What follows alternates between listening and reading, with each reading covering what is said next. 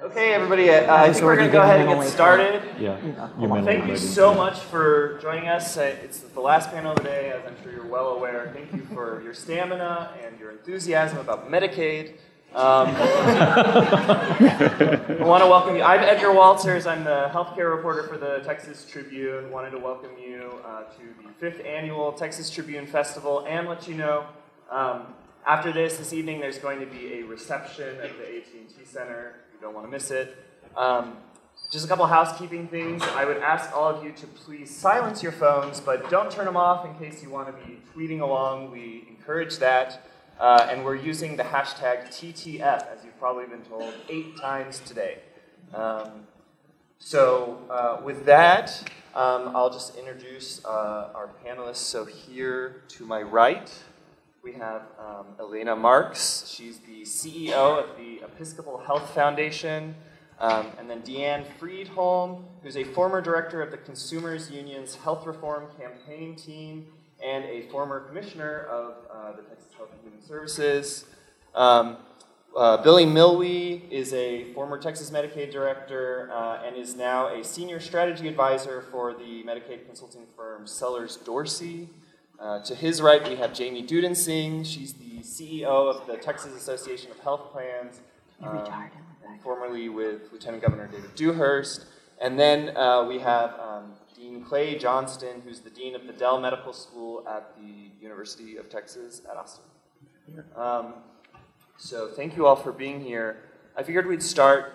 Uh, Medicaid in Texas now, we've, we've passed 4 million enrollees. I think we're up to about 4.1 if my latest numbers are correct. Um, it's grow, you know, it's growing. It's sort of growing importance um, as, as a budget item. And I would say in today's political climate, we hear a lot about Medicaid being, quote unquote, a broken system.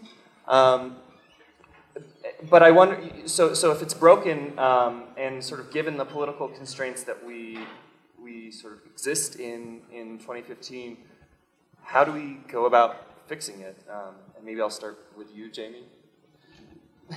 Well, so I would start off there. You know, it's a very big question on fixing the entire Medicaid program. First, I would say Texas has actually done a lot to reform the Medicaid program within the constraints that it's allowed by the federal government. So we were one of the very first states to invest in community care. We were one of the very first states that provided long-term care services in someone's home to the elderly and disabled instead of forcing them to have to be institutionalized. We were one of the very first states that found a way to integrate long-term care and acute care and provide it as one whole benefit package. We, you know, we took steps in the last few years to implement the Community First Choice program, which is providing attendant services to individuals, all individuals that are eligible. No more waiting lists for attendant services for individuals who have intellectual disabilities. And we have contained costs in the Medicaid program. We're one of the lowest spending states, and we continue to have a lower per capita growth spend than most other states. So, so we're doing a good job. So why? But then, why do we have then this, this rhetoric? I mean. So what I what I will say is the Medicaid program is growing, and a big part of the cost problem is caseloads. But at the same time, it is completely reasonable for Texas House and the Texas Senate and the members here to say, you know, we want to bring the Medicaid program into the 21st century. It's completely reasonable for us to have personal responsibility, co-pays. We shouldn't have to go to the federal government for every single piece that we try to implement to get permission for it. You know, a good example is that most of the Medicaid program offer, operates on a waiver. And most people now know what a waiver is because of the 1115 DSRIP Project waiver. But we've been operating under waivers for 20 years. A waiver is basically permission to go against federal law. It's basically the feds telling us, you know what, we agree. What's in the Social Security Act isn't right. You need, you know, flexibility to go implement what's better, community care, lower cost projects. But you have to come and get permission. You have to spend years getting permission, tons of paperwork prove that it's going to do all these things to get permission to just do one thing that's we all know is already a better system. Um, so, so flexibility seems to be um, sort of a buzzword these days, um, certainly among conservative uh, circle, you know, reformers looking to um, you know, change or, or, make more efficient the Medicaid program. Um, I wonder for some of uh, the people who have been dealing with Texas Medicaid for, you know, under previous administrations, I mean, has the rhetoric always been this political? Has it, you know, has it always, I mean, would we be having this uh, Medicaid expansion fight, which I'm sure we'll get to, um, had this been, I don't know, 30 years ago, 20 years ago?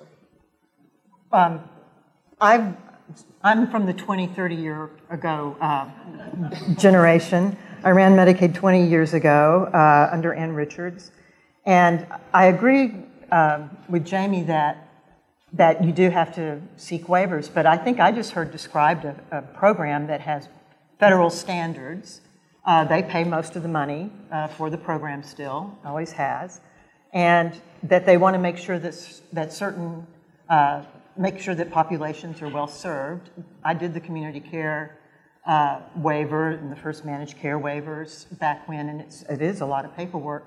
But I feel like there's a real purpose there, which is to ensure that um, the intent of getting good health care to people is, is fulfilled. And, you know, I would question sometimes, you know, whether or not states deserve to get to, you know, own this program unless they're just going to pull out of Medicaid completely and fund it completely themselves. Um, because, for example, you know, one area that the states have complete control over is reimbursements for providers, and one of the biggest problems in Texas Medicaid, and it was true when I was here, and unfortunately it's even worse now, was making sure that enough providers would take Medicaid so that the individuals who are covered, these 4 million people, actually truly have access in the system. Uh, that's a state decision, and that state's decision has always been uh, you know, to not fund providers. And this is from a, like a consumer point of view. You want them to have access so they can get into the doctor's office. Oh, go ahead. Uh, well, I've, I've, been in and around the Medicaid program for about 20 years, and in that 20 years, the political rhetoric has increased. At one point, the politics were largely around the providers that were in the program and payment rates and uh, if the physicians were going to get a rate increase or the hospitals and, and all those kinds of dynamics. And I think now the politics have become more about the rhetoric and more about the flexibility. And it's, it's kind of uh, interesting because in Texas, uh, the 1115 waiver we have now is probably the most flexible funding mechanism ever granted any state mm-hmm. in, the, in the United States. We have $29.5 billion in that waiver that is funding things at the local and community based level that is, has virtually been unheard of. So it's a, it's a good model for going forward. But the, the complaint and the mantra is still going to be around uh, more flexibility within the program. And it goes back to the governance issues, I think, that Jamie raised around the relationship between the federal government and the state government, and the federal government pulling a lot of strings, and you know, rightfully so because they do have a lot of money involved. But that process could be streamlined a whole lot. And um, I, I, would like to get back to to this discussion of, um, of the 1115 waiver, but first I just want to, to expand on something that uh, you were saying, DeAnn and pose the question to Clay. So, so we're hearing, um, you know, we hear from physicians groups, for example, that I think very few, around three in ten doctors these days are actually accepting new Medicaid patients. Uh, you know, the complaint is that reimbursements are too low. Um, in, from your perspective, preparing a new you know, group, you know, teaching classes of medical students, sort of what is their expectation um, for their interactions with the Medicaid program? And um, if they don't realistically see themselves being able to make a living off of that, then what do you do about it? Yeah, well, I, I would say they have no expectations about the Medicaid program. They don't even know, understand really what it is. but, the, um, but they do have an expectation to treat ev- everybody. I mean, I think it's, it's pretty common amongst med students, you know, at, coming in, that they're in it not to make money, not because it is a stable income, but because they want to take care of people. And they don't want to, and the vast majority don't feel better about caring for people who are poor than caring for people who are, are more wealthy. Vast majority. Then the realities of life hit them. Um, and, um, and then they start to see the trade offs. And yes, based on uh, current rates of reimbursement, they lose money, not even just make less, they lose money on every Medicaid patient that they see. So they have to balance that by making money on someone else, right? They already have a, this weird system where they themselves are doing this balancing act of, so that they can just pay all their office staff workers and have a, a, salary for themselves. That the, the students that we're trying to select, we don't want to pound this out of them. We want, to, we want them to come in because in part of that altruism in solving these problems, and we want to help them to embrace that but then the only way this will work is if we have, again, additional flexibility downstream so that when they get out there, it's not, they're not being treated as a fee for service interaction with the patient that's a, that's a financial loss, but rather they're given the freedom to care for a population of patients. So, in other words, if they care, if, they, if we tell them, I don't, I don't, um, I'm not going to pay you based on the number of office visits, I'm going to pay you based on the, the panel of patients that you have, the 5,000 primary care patients that you oversee, and how healthy they are, and how much you can keep them out of the emergency room and out of the hospital, and you know all the markers that it can do that. And you can use whoever you want to help you to do that, right? Because the other thing is, is we're very, very doctor-centered. We, we should not be so doctor-centered. Um, maybe it's a nurse or a pharmacist that's part of this team. Maybe you're using technologies to communicate and get their blood pressure and follow their diabetes and all of that. It, that flexibility, if we can get ready for that system downstream so that our students can, can enter that, and that it needs to be the future, that, that's what we're trying to set up. So, um, so Elena, we, you know, we're, we're talking sort of here about new sort of innovative payment mechanisms. You know, there's been a shift among the federal government in Medicare payments to move to some of this more bundled payment system, sort of you know, ha- shifting the risk, if you will. Um, uh, I'm wondering if, you know, is now the time to start having these conversations about, um, you know, uh, what should we actually be funding? I know you've worked a lot with, um, you know, social determinants of health. Maybe you could sort of expand on that a little bit. Well, uh, two things. First, following up on what Clay was saying, because Medicaid um, is mostly administered through managed care plans in Texas. The managed care companies get a set amount per member per month, and so they are capitated and they are primed to work with providers to provide care in a comprehensive way. But the providers have to be willing to take risk, and it's been difficult getting providers to be ready to take risk. And is so, that, is that a question of mentality, or is that it, financial reasons? It, it's I think it's mostly financial reasons and the fear of risk. As much as everyone complains about the Medicaid fee schedule being so low, they know that if they see a patient, they will get paid. Even if it's not a lot of money, they will get paid something. And if you talk about paying for performance and bundling payments and paying for quality, then the provider is at risk that they may not get paid because they may not meet the metrics. They know they meet the metrics when it's based on delivery of a service. And getting them to be willing to change their mindset is something that some of the creative managed care organizations are doing, and something uh, through our foundation that we're trying to support by essentially underwriting um, the risk that providers would take by going into bundled payment arrangements. Um and, and, if your payments are depending on these quality measures, I mean, obviously there's a lot at stake with them. Um, so I, I wonder, um, you know, what, what is it that Medicaid actually should be measuring? I mean, how do we cater these payments to make them be incentivizing the most efficient and effective care? Um, so, Billy, Jamie, whoever. We Texas is um, is far ahead of many states. If you look at everything that's been written about healthcare and, and waste in the system, there's about 30% of every dollar spent in healthcare is wasted on either people going to hospitals and getting admitted when they don't need to be, they're readmitted, or they're in emergency departments that don't need to be, or it's overuse of diagnostic uh, services that they don't really need.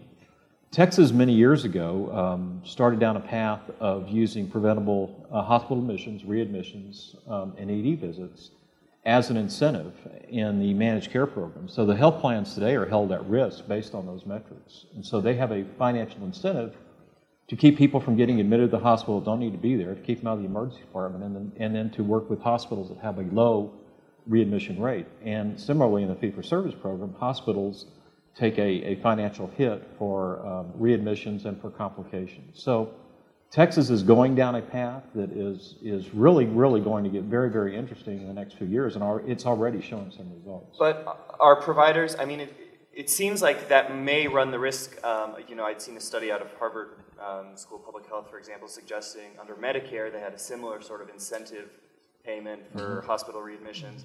And sort of the, the thesis of the paper was that actually poor hospitals were being penalized for seeing poor patients. Uh, Is there some risk It's a of that? different. Well, and I was going to say there are ways to when you it really, really when you look at measure, you're wanting to compare someone to themselves, and you you risk adjust, you adjust for acuity.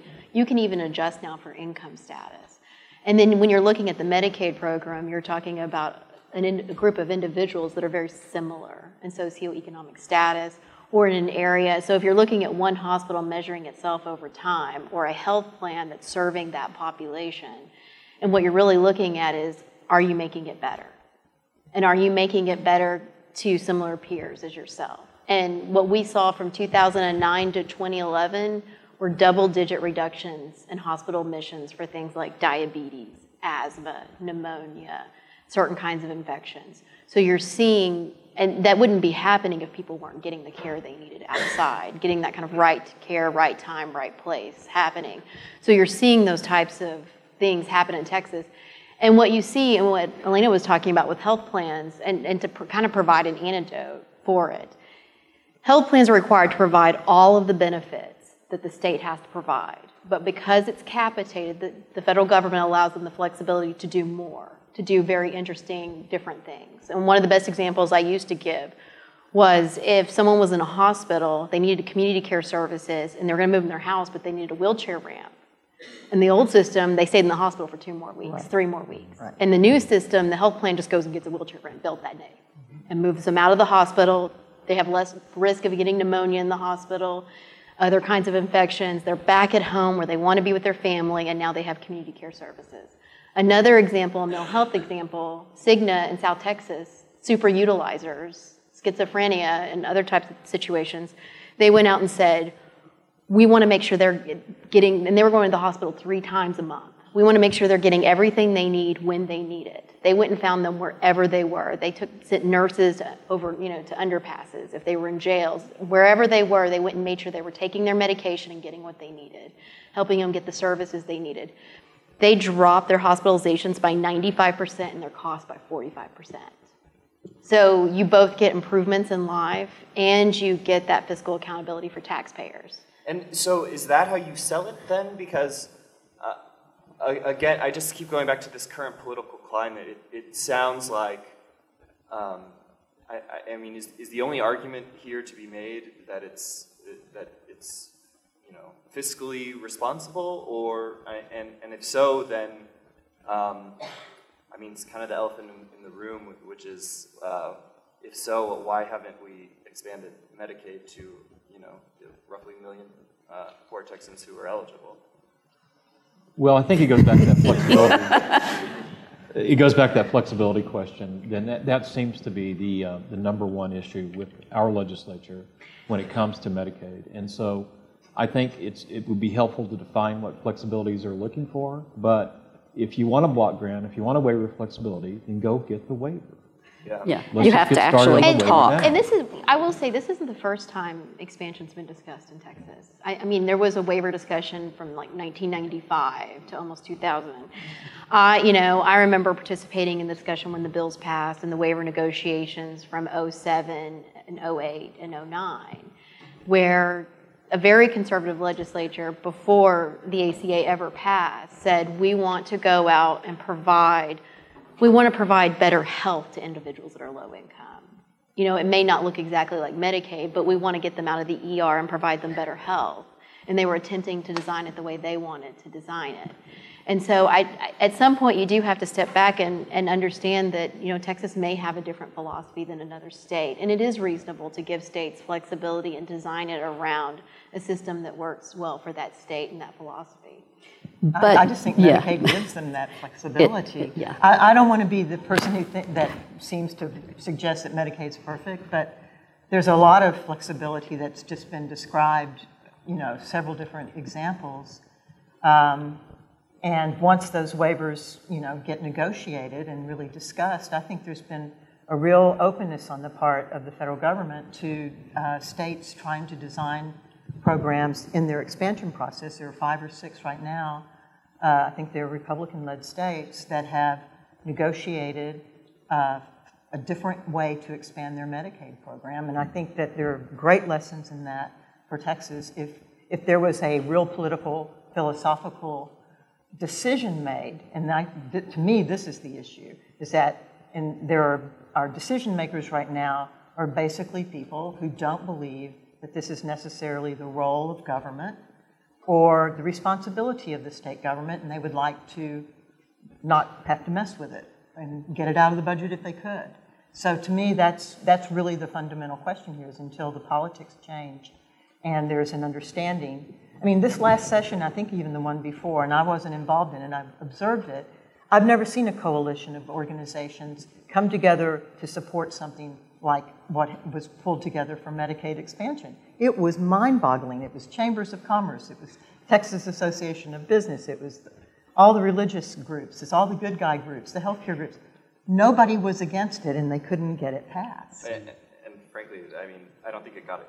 Correct me if I'm wrong, but I don't think it even got a hearing. I, I, don't, I don't know, but, but I mean, to me, that's the real fundamental But issue. to be, I mean, to be realistic, to Right. someone who's an elected official, going back to their districts, when you look at polls, when they talk to people who vote for them and that they are supposed to represent, this was their, this is the number one issue that they're concerned about, is the Affordable Care Act and then border security. I mean, it, it, it is that level when they go home to their Which is districts different and from hear concerns about Medicaid. But I think that's, Yeah. the, now you, you've articulated that the political argument actually It's has nothing to do with anything that we've discussed about advances in Texas or potential advances in Texas.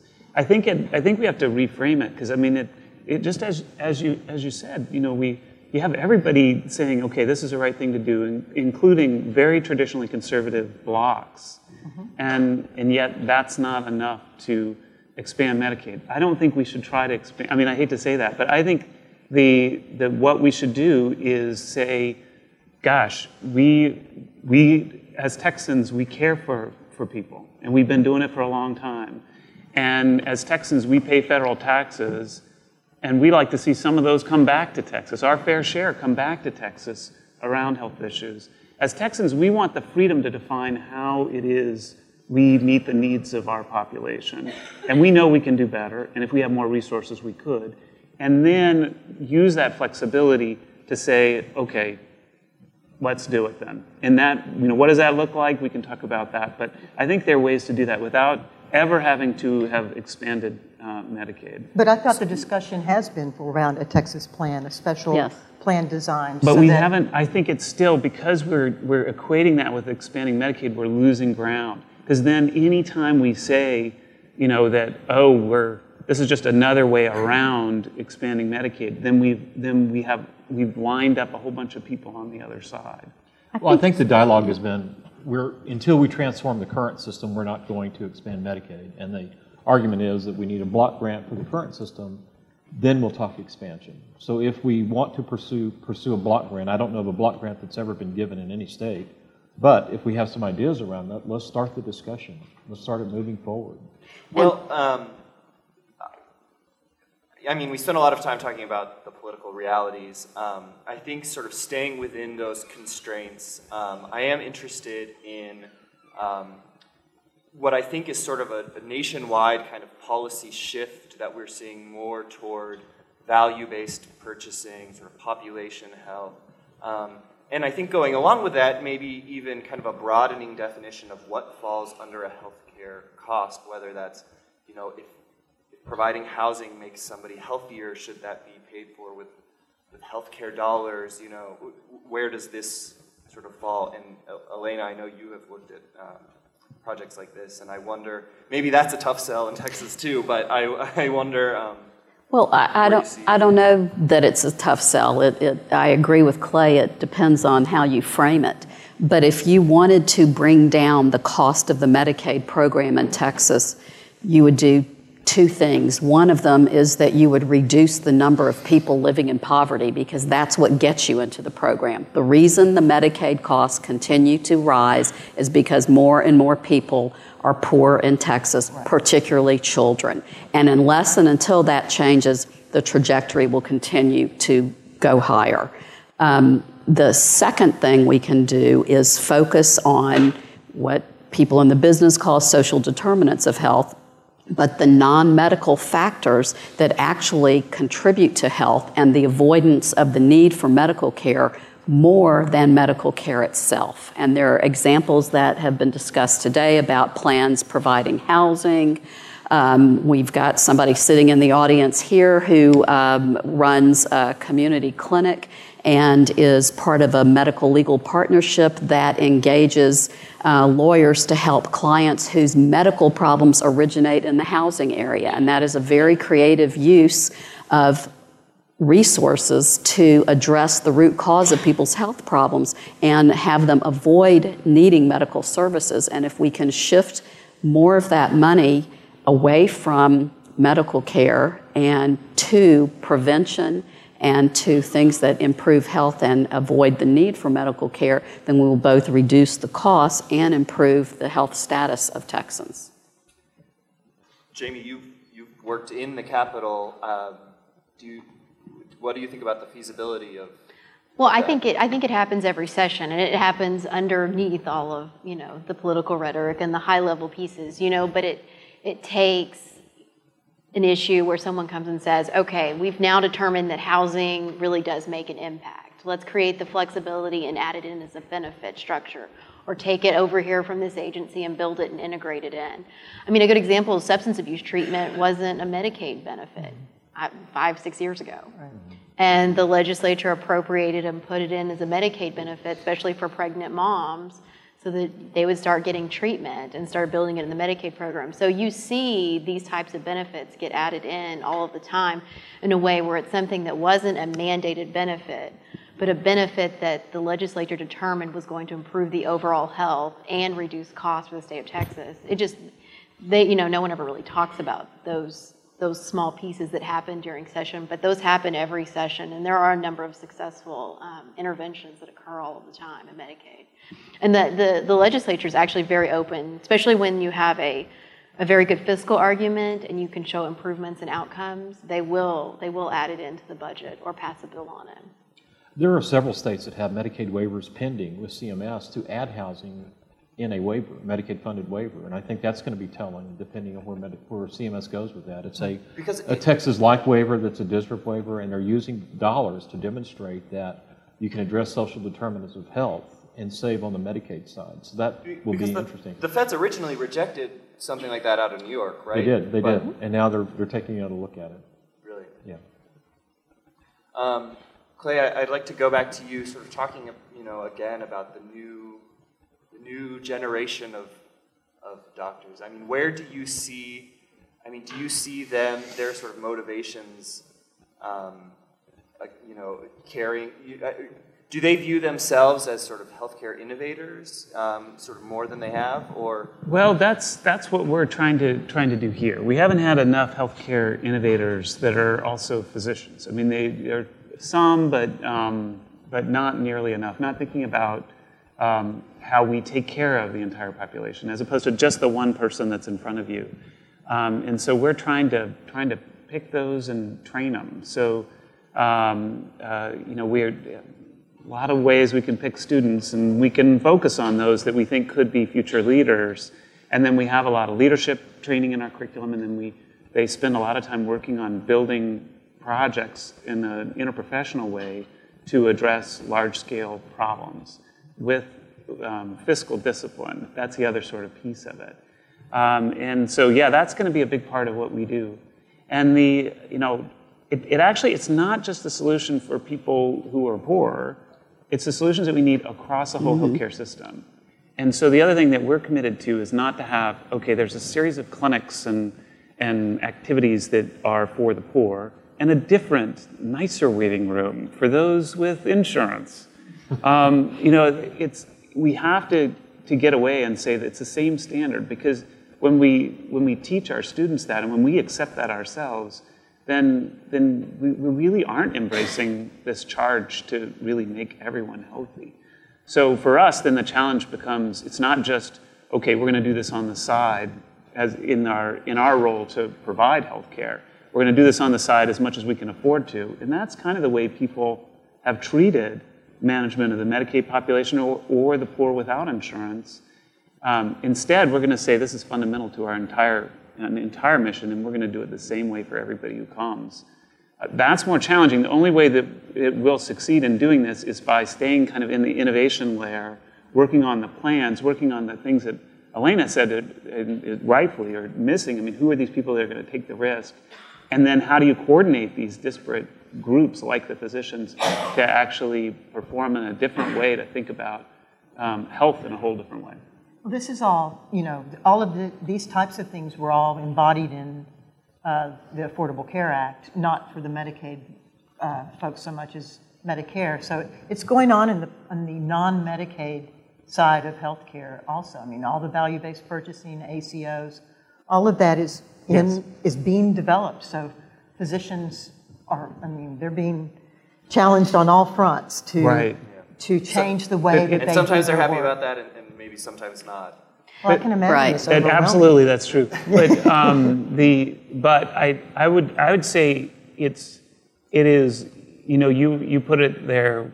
It is very Texan to do it this way, and let me. The, the reason is that we can actually do this in a uh, much more sort of free enterprise, entrepreneurial way that allows more freedom to operate, to redefine healthcare, you know, in the right way, and and actually use capitalism to guide it. I mean, it's not going to solve everything, but at least you know we can we can use that as a way to choose the things that are working.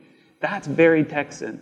So I, I think we've got to get away from is this Obamacare or not? Because I think every time we do that, then we, we are in a defensive position. This is, this is a very Texan thing. It has been for, you know, since Texas existed. And it's apolitical. It's about taking better care of people and saving money.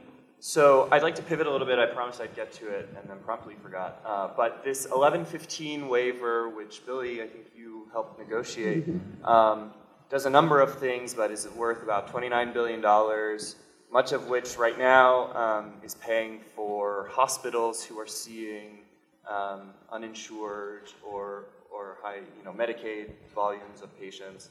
Um, the Obama administration has made it pretty clear that um, you know, some of that funding is in jeopardy uh, because we're not expanding coverage. Um, if $29 billion is not enough to sort of change the, the political calculus, I, I, I wonder what, if you're a safety net hospital taking care of these, um, you know, uh, uninsured or underinsured people, what do you, what do you do? I don't know. uh, Texas hospitals have about $8 billion a year in uncompensated care.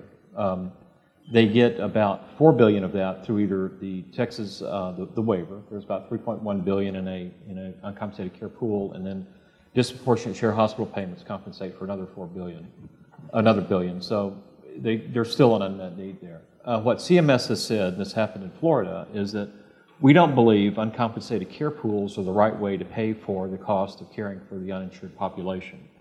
And if you think about it, that's probably right, particularly if you have an option that you can provide coverage or you can just pay for emergency room visits. Mm-hmm. And so they're saying this is there's a more efficient way to do this here. So the waiver has been submitted for renewal. Um, I have every reason to believe that it's going to be renewed. The argument's going to be how big can the uncompensated care pool be? Um, it's not as though um, we kind of get hung up on a Medicaid expansion, and a Medicaid expansion really doesn't solve Texas problems with uncompensated care. Uh, it takes care of, potentially a billion dollars, but it doesn't take care of the whole four billion.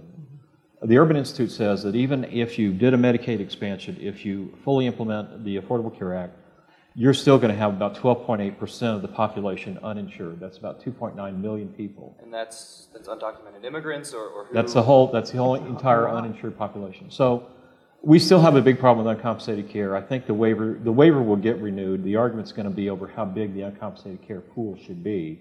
And they'll probably back out the cost of what Texas could have avoided had they expanded Medicaid. Um, I think part, I, I think among um, fiscal conservatives, um, and I think there are some, some emails um, from Greg Abbott's office that sort of allude to this, but I think there is kind of some skepticism of, you know, whether hospitals really, really need the money, I, you know, and, and I'm, I'm curious what your take is. I mean, I mean, are hospitals flush with cash? You know, who, like, is that, is that a fair argument? What's... I saw Judge Jenkins here earlier from Dallas, and um, he could probably talk about Parkland. And, and, Parkland has 750 million in uncompensated care. And if you look at the cost of uncompensated care, in, um, in, even in Travis County, how much does that pay into your property taxes? Texas has the second highest, second or third highest uh, health insurance premiums in the nation, mm-hmm. the second or third highest property taxes in the nation. A lot of that is being driven by that uncompensated care burden. Cost shifting. You're mm-hmm. cost shifting. So your insurance premiums are going up, your property taxes are going up. Somebody's paying for all this. Um, Harris Health, Harris County Hospital District, a couple, I think it was last year, was talking about having layoffs because of their. They did. They right. And so ha- they'll have a seventy-five million dollar deficit this year. It's real. It's real. Mm-hmm. Uh, we've been able to hold together a patchwork in Texas based on there's six or seven public hospitals that have really stepped up and they're the safety net have been right. holding the entire Medicaid system for hospitals together uh, to fund a lot of this uncompensated care. And at some point, the system is just going to break. You can't go on like this forever until you look at some different funding sources uh, because you can't have these six or seven counties funding the, the Medicaid program to make up for the shortfalls in funding and for the uncompensated care burden. Um, I, I, think I am going to have maybe one or two more questions, but uh, soon we'll invite it, we'll, we'll turn it over to audience questions. So I'd invite anybody who's just itching to ask that Medicaid finance question that I know is burning on all of your minds to please step up to the mic. Um, but sort of on the last point, there's been a lot of news lately about. Here they come. Uh, Whoa! wow. Yeah. Um, pediatric therapy providers in the Medicaid program who took uh, a pretty substantial budget cut this cycle. There's been some news over how much of that uh, budget cut is actually going to take effect. Uh, the state's in court. You know, there are a lot of questions, but um, I, I'm curious. I mean, how does Texas address, uh, or any state really? How do you pay providers fairly? I mean, what, you know, what is the answer um, to, to, to cutting? Um, I mean, if, if businesses are having to close that are providing care to these, um, you know, I thought you had well, a good answer on that? that? Well, in 2011, we carved drugs into managed care. And we had pharmacies doing the same thing that the therapy providers are doing now. The world was going to end, pharmacies were going to close. Um, we were, we, everything was just going to stop. Medicaid clients wouldn't be able to access services, and, and the world was going to end. And did the world end? No, and I don't think I don't think one pharmacy closed as a result of that. Some sold to to change or did something. But I think that you know, anytime you're going to change a policy that's been in place for a number of years on reimbursement, there's going to be a change in the business model. And I think they're looking at revenue, and there may be some decline in the number of therapy providers. So I think that uh, you know you look at the amount of the the rate reduction and see is that reasonable, uh, but it's always a little bit worse than what it's being portrayed in, in, in the media. And that's my experience. Um, great. Well, uh, I guess we'll start. We've got the longer side over here, so we'll open it up to audience questions. Just one final reminder I copy my boss and say this just uh, we welcome questions. Just please make sure they end with a question mark. um, okay, I'm from Waco, Texas, where we are. Oh, where'd that come from?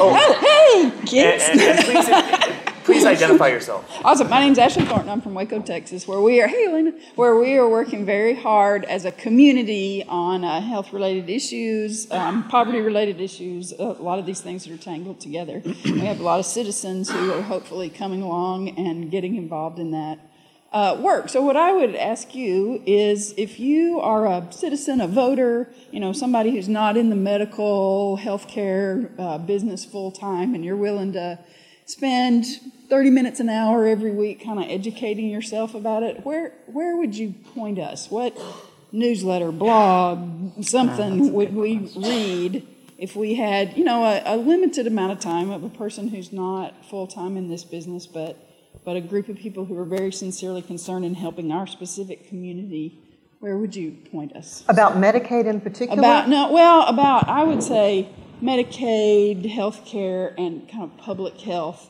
How can we, as a community, some of these things that you've said have been very creative, which are things that we could probably bring about in our community. But how do we learn more about them?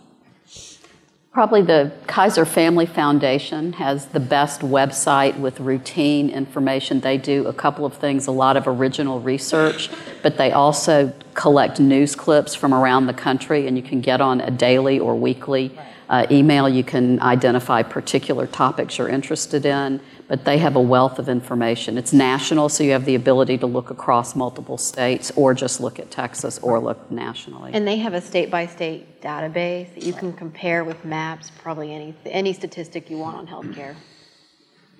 And down to the county at the Commonwealth. Yeah, Commonwealth is very, very good too. Commonwealth. And they all have weekly, they all have daily or weekly newsletters. Yeah, that Hi, uh, I'm Carl Jones. I live in Spicewood. I work in Midland.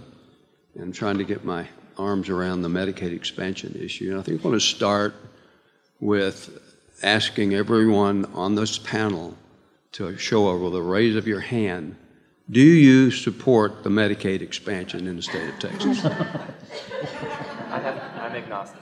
So we have unanimous. Okay, it's unanimous. Yeah. Why then, if it makes economic sense, fiscal sense, uh, s- sense from the standpoint of insuring so many uh, Texans, and, and the last time I looked, Texas still has the highest uninsured rate in the country. The hospitals, the hospital boards, and the managements embraced the notion.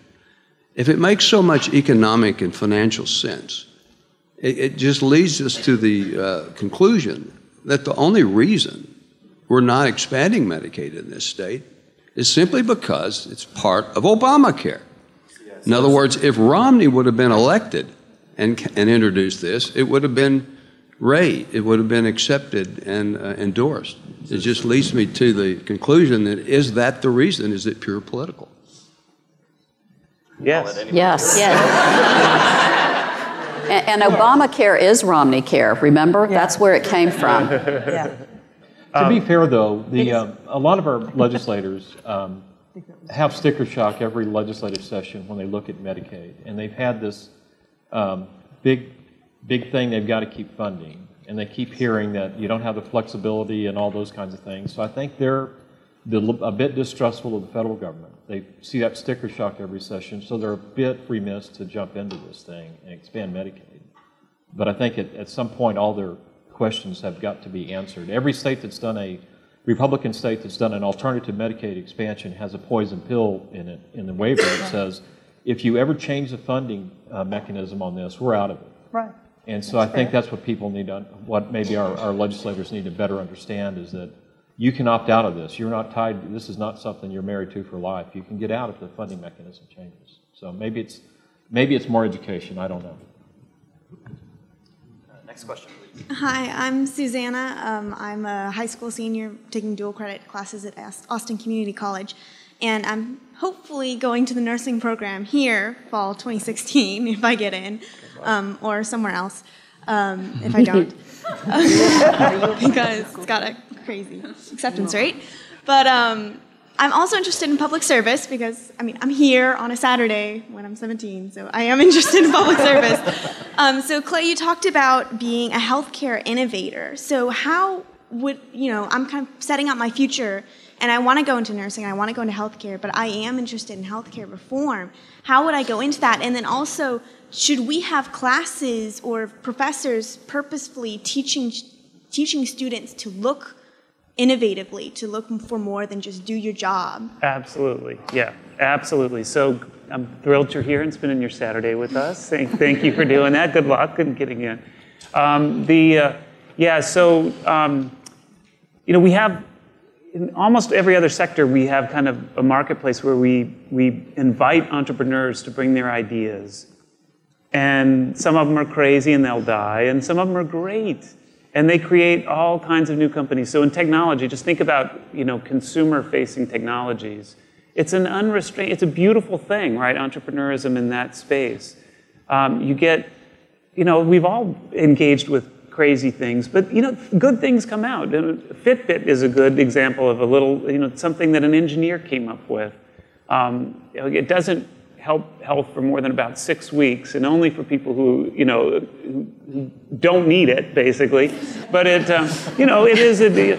So how do we actually create a um, an environment for entrepreneurial ideas that improve that improve health? Um, we currently don't have that. It's, we're too doctor focused. Um, we're too hospital focused. There has to be a way to say, okay, give us your best ideas. If they're ideas that improve the value in healthcare, then we'll partner with you and see if it can work. And actually, that's what we're trying to set up in Austin. Austin's a great place because it's already so, I, I almost said wacky. I didn't say wacky. It is uh, very entrepreneurial with a lot of great ideas. And so it can accept that, that challenge. But that's exactly what we need to do. And then that needs to be part of how we train our folks. So absolutely, and it's a big part of it. And, and for us, it's interprofessional. So on day one, this, our, the med students are in classes with nursing students, social work, and uh, pharmacy, and now engineering is going to join. And I'm a registered nurse. And so I will tell you from my own experience, you will find when you're in your classes, they will be encouraging you to participate outside of just the traditional models of care and to reach out to other disciplines and to reach out in broader ways of thinking and how you can participate in healthcare. Hi, uh, my name is Philip Martin. I work for a group called Progress Texas. We do a lot of advocacy for healthcare expansion. Uh, I wanted to ask about an idea that Chairman Coleman, ra- Chairman Garnet Coleman, state rep from Houston, he raised during session as a trial balloon, and then brought it up again this morning in the panel about a 1332 waiver, which is considered a global waiver, which basically would allow Texas to completely rewrite all of its healthcare laws. We could start applying for that, I believe, in 2017. Uh, I'm just curious what your thoughts are about it, and if that might be a potential path forward for just the bottom line goal of cover more Texans? Um, I would uh, do. I would pursue that definitely because if the legislature and our, our leader, state leadership has has taken issue with Obamacare, and through Section 1332 waivers, you can waive every provision in in the Obamacare except for a few, and the ones that they particularly have been vocal about about the individual mandate, impacts on small employers, all those kinds of things, and you can couple that with a. It's called a Section 1115 waiver for Medicaid you can put those two things together and you can redesign your entire healthcare delivery system. So I think it's something that we need to do quickly uh, to really, uh, if, if, we're not going to expand Medicaid, if we want to redesign everything, that's the vehicle to do it and to get the federal dollars. So yes, I think it's something we should be seriously taking a look at. Great if we could do it. Hi, um, my name is Blair Cushing. I'm currently a first year resident in family medicine. Um, and I have a question for y'all regarding the global payment or bundled payment options. Um, so, for the past couple years, I've been thinking about this in terms of uh, it sounds like a great idea, but it's one of those things where I feel like most of the gains especially as far as the physicians are concerned with this shared savings model, are going to happen on the outset. They're going to happen within the first couple of years. And then thereafter, it's going to be harder and harder for them to be able to do anything. And therefore, the physicians absorb more and more risk. And I actually, um, about a month ago, posed this to um, a healthcare group in the Bay Area in California um, that was one of the only groups in that area that had actually been profitable off of the shared savings model. And I said, you know, what happens after a couple years in? And they said, well, actually, we're already set up to get out of it. Because we do, we see that coming. So I'm just wondering, um, I guess, from your perspective, your experience, other um, healthcare groups that you know that have utilized this model, what do you see as the long term sustainability of those types of options? Well, it, it can't work that way, right? You can't, you can't go from your successes in the prior year and say, okay, well, those are last year's successes. Now you got to do better. Um, it has to, we have to think about it, okay, we have this trajectory for healthcare costs, right? Actually, I should probably do it like this. Yeah. and, and if, if then you change it slightly like this, then just pay me like this. Pay me 95% of what you'd pay if I didn't exist and then I'll work within that margin. That's the way we have to do it. And it'll, if, if we start seeing successes and then entities flipping out, you know, so yes, you can do it, but now we don't choose to do it anymore because you're not paying us the way. Well, then we're starting on the on the I don't I don't want to call it provider side on the health system delivery side, dictating more how those contracts are are, are created. So and I, I think we're I think we're starting to see that actually. The stuff that we're doing on a on a microcosm level here, setting up now in in this area, it's it's all it's more based on you know. So basically saying we can't renegotiate the benchmarks every single year. No, no, that's just that you know that's not fair. you know, you made some substantial progress. You should get you should get rewarded for that in, in subsequent years. And then that's where the competition exists between the entities on not you know they're uh, against each other eventually on some fixed price that exceeds what it, it costs them to deliver that better care. Hi, my name's Lisa. I'm going to be a PT student next year, but um, just in my experience, I've seen that most um, healthcare providers' issue with Medicaid is more about the administrative costs. And I was wondering if there has been any sort of policy reform. We've talked about funding, we've talked about um, provisions to care for people, but what about the middleman? Um, has there been any reforms about the inefficiency of administering the refunds or the paperwork or that sort of thing? I mean, there, there's been quite a bit in Texas. Right now, you know, for example, the, all the prior authorization forms are standardized. You know, there, there are a number, and right now, if you're a provider that wants to be credentialed, everyone goes through a standardized credentialing system. And then for Medicaid, all 20 health plans are now partnering together to actually have one credentialing process and one credentialing renewal process. So a provider only has to do it once. So you're seeing that type of thing happen already in the market. And there's not I'm not to there's not I'm not going to say there's a lot of admin that goes on with that, but it would make more sense for the payment structure and the processing of payments to become more accurate and not have all the redundancy that goes in with it. But what you are seeing is that happen. The more the more technology that keeps getting added into it. But, yeah, but the real way to, to make it Yeah. more efficient is just is not to be billing on a pr- pr- procedure For the every single visit, thing, or- for overall, you know, and then to pay a system to care for a certain number of people or, or group of people, and then and then the system works out how it pays the entities. So, for example, PT, did that person get the therapy they needed? Did the outcome that they needed to get through to that point happen, and what was that worth? Versus each 15 increment of time and billing for it. And it's a good question because you know it's estimated 15% of healthcare costs are related to those admin functions, right? So it's a huge amount, and it's much higher than in other countries. Thank you. Uh, My name is Stuart Greenfield. I'm a 15-year retired state employee. All right. Um, The question, I had a couple of questions, but here's one that I have. What would be your thoughts if the state, in essence, created a group combining all individuals who are covered with public sector dollars into one plan? and then went out and had bids on that. I mean, that I think would cover about 25% of the state. You'd roll Medicaid into the counties, the cities, the school districts, ERS, TRS care. You'd have to you'd have to give exceptions to UT and A&M because they're such exceptional places. But other than that, uh, so I'd like to know your thoughts. Well, back in 1995, I, I proposed that to the legislature. I, I really did. And I had to have my head sewed back on my body. Um, the reaction from the uh, state employee unions, uh, pretty much everybody hated that idea. I mean, it died really, really quickly. It, it, for a million, I mean, there were so many different segments of the public sector uh, employees and provider uh, entities that just had no interest in, ha- in being anywhere near anything called Medicaid. Okay. Well, no, we could call it Pericare because Obama did, doesn't. Would that We, be, a- I had ideas for what would to that call be it back better then. but- branding? There are some states that have created like a healthcare authority, and they're bringing in that Medicaid, employee, ERS, TRS, uh, even prison care, all those kinds of things, but none that has really evolved to that point. And you're, you're right, if you have more lives, you become a value purchaser of services, and there's a lot that you can do, um, particularly with payment reform, global capitation, a whole lot of things. But thank you. uh, you have those people who just don't want to So timing is everything. Maybe it's time to put that into a 1332A. My life expectancy, I have another 15 years, so I'll work on it. Me too, actually.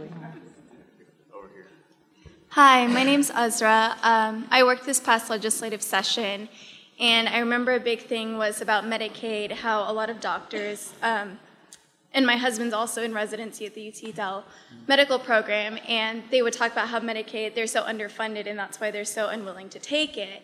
And I guess the question in the legislature would kind of come up where we would ask the doctors, and I would ask my husband, well, how much do you want? Like, and so the kind of response that we would get is that they didn't have a, it was a very vague response. There wasn't a particular number. And I wanted, and so I guess my question is, is, is it really true that you can't give a particular number, that it has to be vague, or that there is a number that you can give kind of, hmm. I'm not saying like overall, I'm saying like per procedure that you can charge $50 and this is what it's going to cost average across the board Right. for all doctors. Yeah, it's a really interesting question. So actually, if you look at um, average Medicaid reimbursement compared to Medicare, and you and you look at that, we're we're about uh, was it sixty percent, sixty-five percent? Well, it dep- and it- it- But it depends on what you're talking about. Yeah, it There are some Medicaid across- rates that are close to Medicare. Yeah, but overall, on Yeah. average, it comes out to about 65. But it, it's not as though Texas is particularly low or particularly high. Where you know there are states that are are way blue that are that are lower than us, and states that are are red that are substantially higher. And some pay more than than Medi, um, Medicare. Alaska is an example. Right. So the the reality is what what the docs are doing is they're um, they're making money on a different pool of patients and they're using that to cross fund.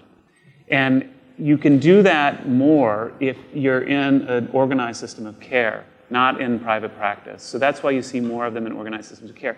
You can do that more if it's part also of your mission, like in the public entities, the academic medical centers. And I don't know what it is in Texas, but what do you think? It's probably 70% or more of the, what's the care of Medicaid patients in academic medical centers? It's probably, it's going to be really high, whatever it is, It's whatever that high. number is. And, and so what they're doing is, you know, at, at um, you know, wherever it is, uh, uh, Parkland, they're, um, they're averaging all these things out so that they're, and that's why nobody can answer the question. If you wanted to do it right, you'd pay cost. And then it would not be as an incentive or disincentive. And then you would, you could then lower the insurance costs, right? The Um, only, the only issue I would say with cost is, is that when we've paid costs in the past, you can see costs being driven up. Yeah. So we had, we Cost used, to we used to have a Yeah. hospital-specific cost Right. versus all hospitals' average cost. And so you, you might, you have an incentive to drive up. One thing I will say is ninety percent of the Medicaid. Well, that's a good point. It nine- depends on how you calculate costs. I, I totally agree. Ninety percent of the Medicaid population is now in managed care. And what the state does, while they have a fee schedule, all the managed care companies negotiate their own rates. And they are required to have an adequate network.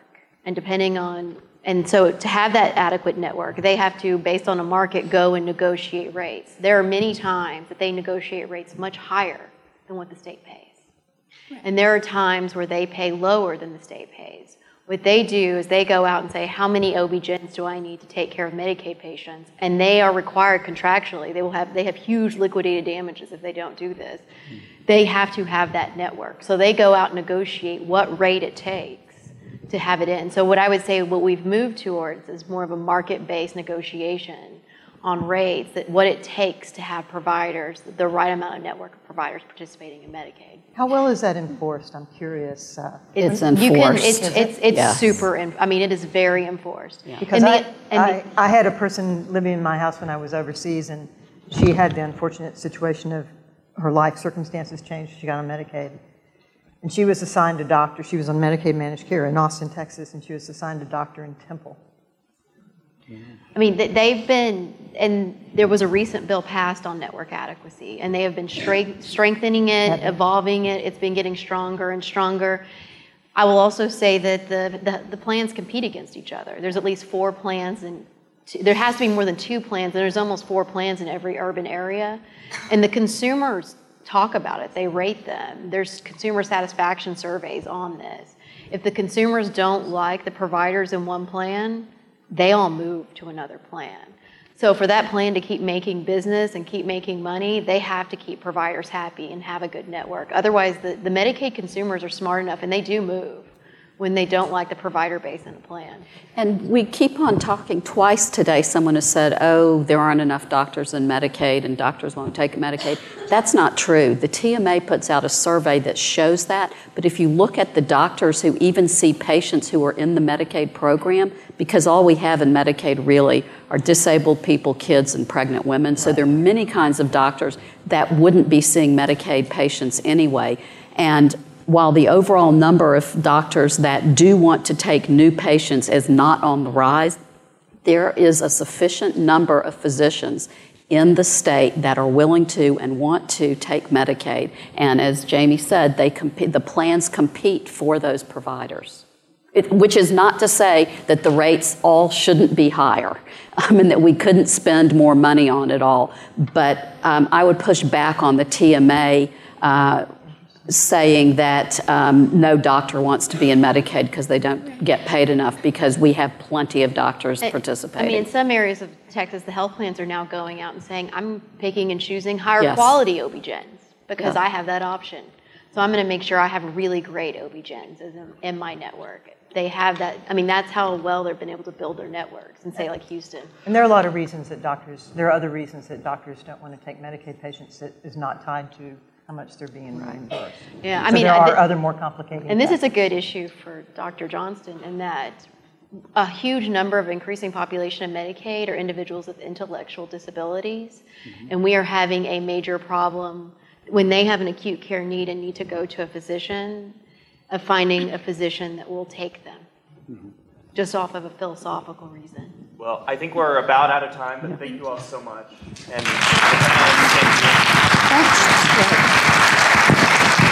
Yeah, we know, I know. The IDD. Yeah, we gotta figure that out. We're know trying that. to hope the state hospital here, so at least